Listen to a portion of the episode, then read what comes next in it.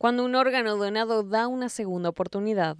La historia de Oscar Rodríguez, quien fue trasplantado de corazón a principios de 2013. La importancia del Instituto Nacional Central Único Coordinador de Ablación e Implante, INCUCAI.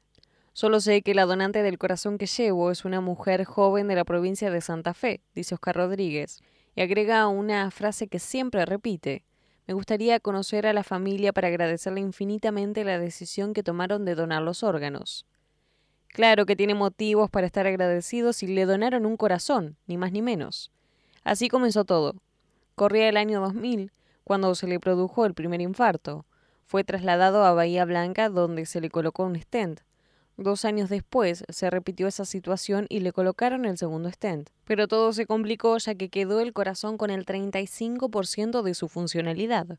A partir de ese momento se empezó a atender en la Fundación Favaloro con controles permanentes hasta que en el mes de marzo del año 2012 le dijeron que por el estado de su corazón la única solución era conseguir un donante y realizar el trasplante. Así comenzó un arduo camino. Primero cargado de incertidumbre, luego de emociones y lo más notable, un camino que lo llevó a lograr una mejor calidad de vida. Y llegó el corazón, estaba radicado en Buenos Aires para estar cerca de la Fundación Favaloro por si surgía un operativo de trasplante, dice Oscar. El 30 de diciembre de 2012 llegaron mis dos hijos, Betina y Diego, para junto a mi esposa Hilda festejar la llegada del año nuevo. Destino o casualidad, no importa. Pero después de seis meses de estar en Buenos Aires, el mismo día que llegó su familia más directa, llegó ese corazón. Los primeros días fueron difíciles porque no reaccionaba, no despertaba luego del trasplante. Recién el 21 de enero del 2013 despertó. Recuerdo cuando mi esposa Hilda me dijo que ese día era el aniversario de Carué, mi ciudad natal. No podía creer que habían pasado tantos días, acota Oscar para luego rematar con el humor que lo caracteriza. Para mí, que más de 20 días no los viví. A casi 11 años del trasplante, nada fue fácil para Oscar pero quienes lo conocen saben que tuvo una ayuda muy grande, sus ganas de vivir. ¿Qué significa? Que enfrentó la vida con decisión, sin prejuicios, dispuesto a demostrar que con un poquito de suerte y mucha voluntad se puede vencer obstáculos. En concreto, siguió con su actividad agropecuaria a pleno y continuó interviniendo en el movimiento cooperativo, asumiendo cargos muy importantes. Pero Oscar no se conforma con eso, por el contrario, tiene una intensa vida social, Baila folclore, viaja permanentemente. Es más, hace pocos años participó en las Olimpiadas Nacionales de Transplantados en Mendoza, donde compitió en ciclismo y marcha. Su intervención fue muy destacada a tal punto que subió al podio varias veces. ¿Se imaginaría Oscar que iba a vivir estas sensaciones? Recientemente participó en Olavarría de otro encuentro donde intervino en varias disciplinas, aunque en esta ocasión no era competitivo otra rica experiencia de intercambio con la presencia de 18 provincias. No cabe dudas que Oscar es un ejemplo como lo es aquel que dona órganos. Debemos estar orgullosos de encontrar tanta gente solidaria, y no podemos dejarlo pasar, encontrar en nuestro país una institución tan distinguida como el INCUCAI.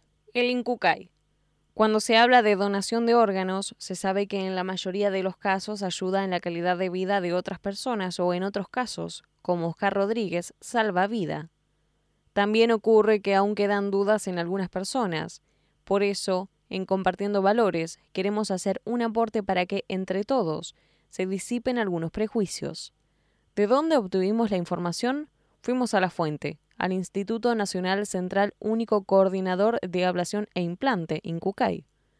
Aunque depende del Ministerio de Salud de la Nación, es un ente descentralizado y autárquico. Es un organismo que impulsa, normatiza, coordina y fiscaliza todo aquello relacionado con la donación de órganos, tejidos y células. Actúa en cada provincia a través de 24 organismos jurisdiccionales de ablación e implante, cuya función es transparentar aún más la actividad del instituto. Lleva al registro de las personas que están inscriptas como donantes y de quienes se oponen a la donación, como también el destino de todos los órganos que sean trasplantados. Más allá de la transparencia, el INCUCAI busca la calidad del proceso de ablación y trasplante. ¿Cómo logra este objetivo? A través de una permanente capacitación de los profesionales. ¿Quiénes pueden ser donantes? Es una pregunta frecuente que el INCUCAI responde de forma categórica. Todos somos donantes, salvo manifestación expresa de la negativa. ¿Cómo podemos manifestar la voluntad de ser donantes? Hay cuatro mecanismos. Firmar un acta en el INCUCAI o en cualquier organismo jurisdiccional de las provincias, por telegrama que se despacha en forma gratuita por correo argentino, por la aplicación Mi Argentina, y al momento de tramitar el documento nacional de identidad. También se puede donar en vida, por ejemplo, el hígado y riñones, pero en estos casos se autoriza entre familiares teniendo en cuenta que no afecte al donante y que haya realmente beneficios para el receptor. Si hablamos de células progenitoras hematopoyéticas, más conocidas como médula ósea, se puede donar en vida y puede registrarse cualquier persona entre los 18 y 40 años. Para inscribirse se puede aprovechar el momento de donar sangre en algún centro de hemoterapia de hospitales o bancos de sangre autorizados. Por supuesto, en la medida que sea apto para ser donante.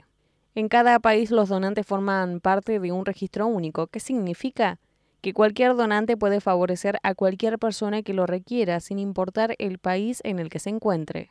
En su página virtual está toda la información que necesitamos saber y que lo sintetiza así. Gracias a la donación son posibles las segundas oportunidades. Todos podemos donar, todos podemos recibir. Manifestar tu voluntad hacia la donación de órganos.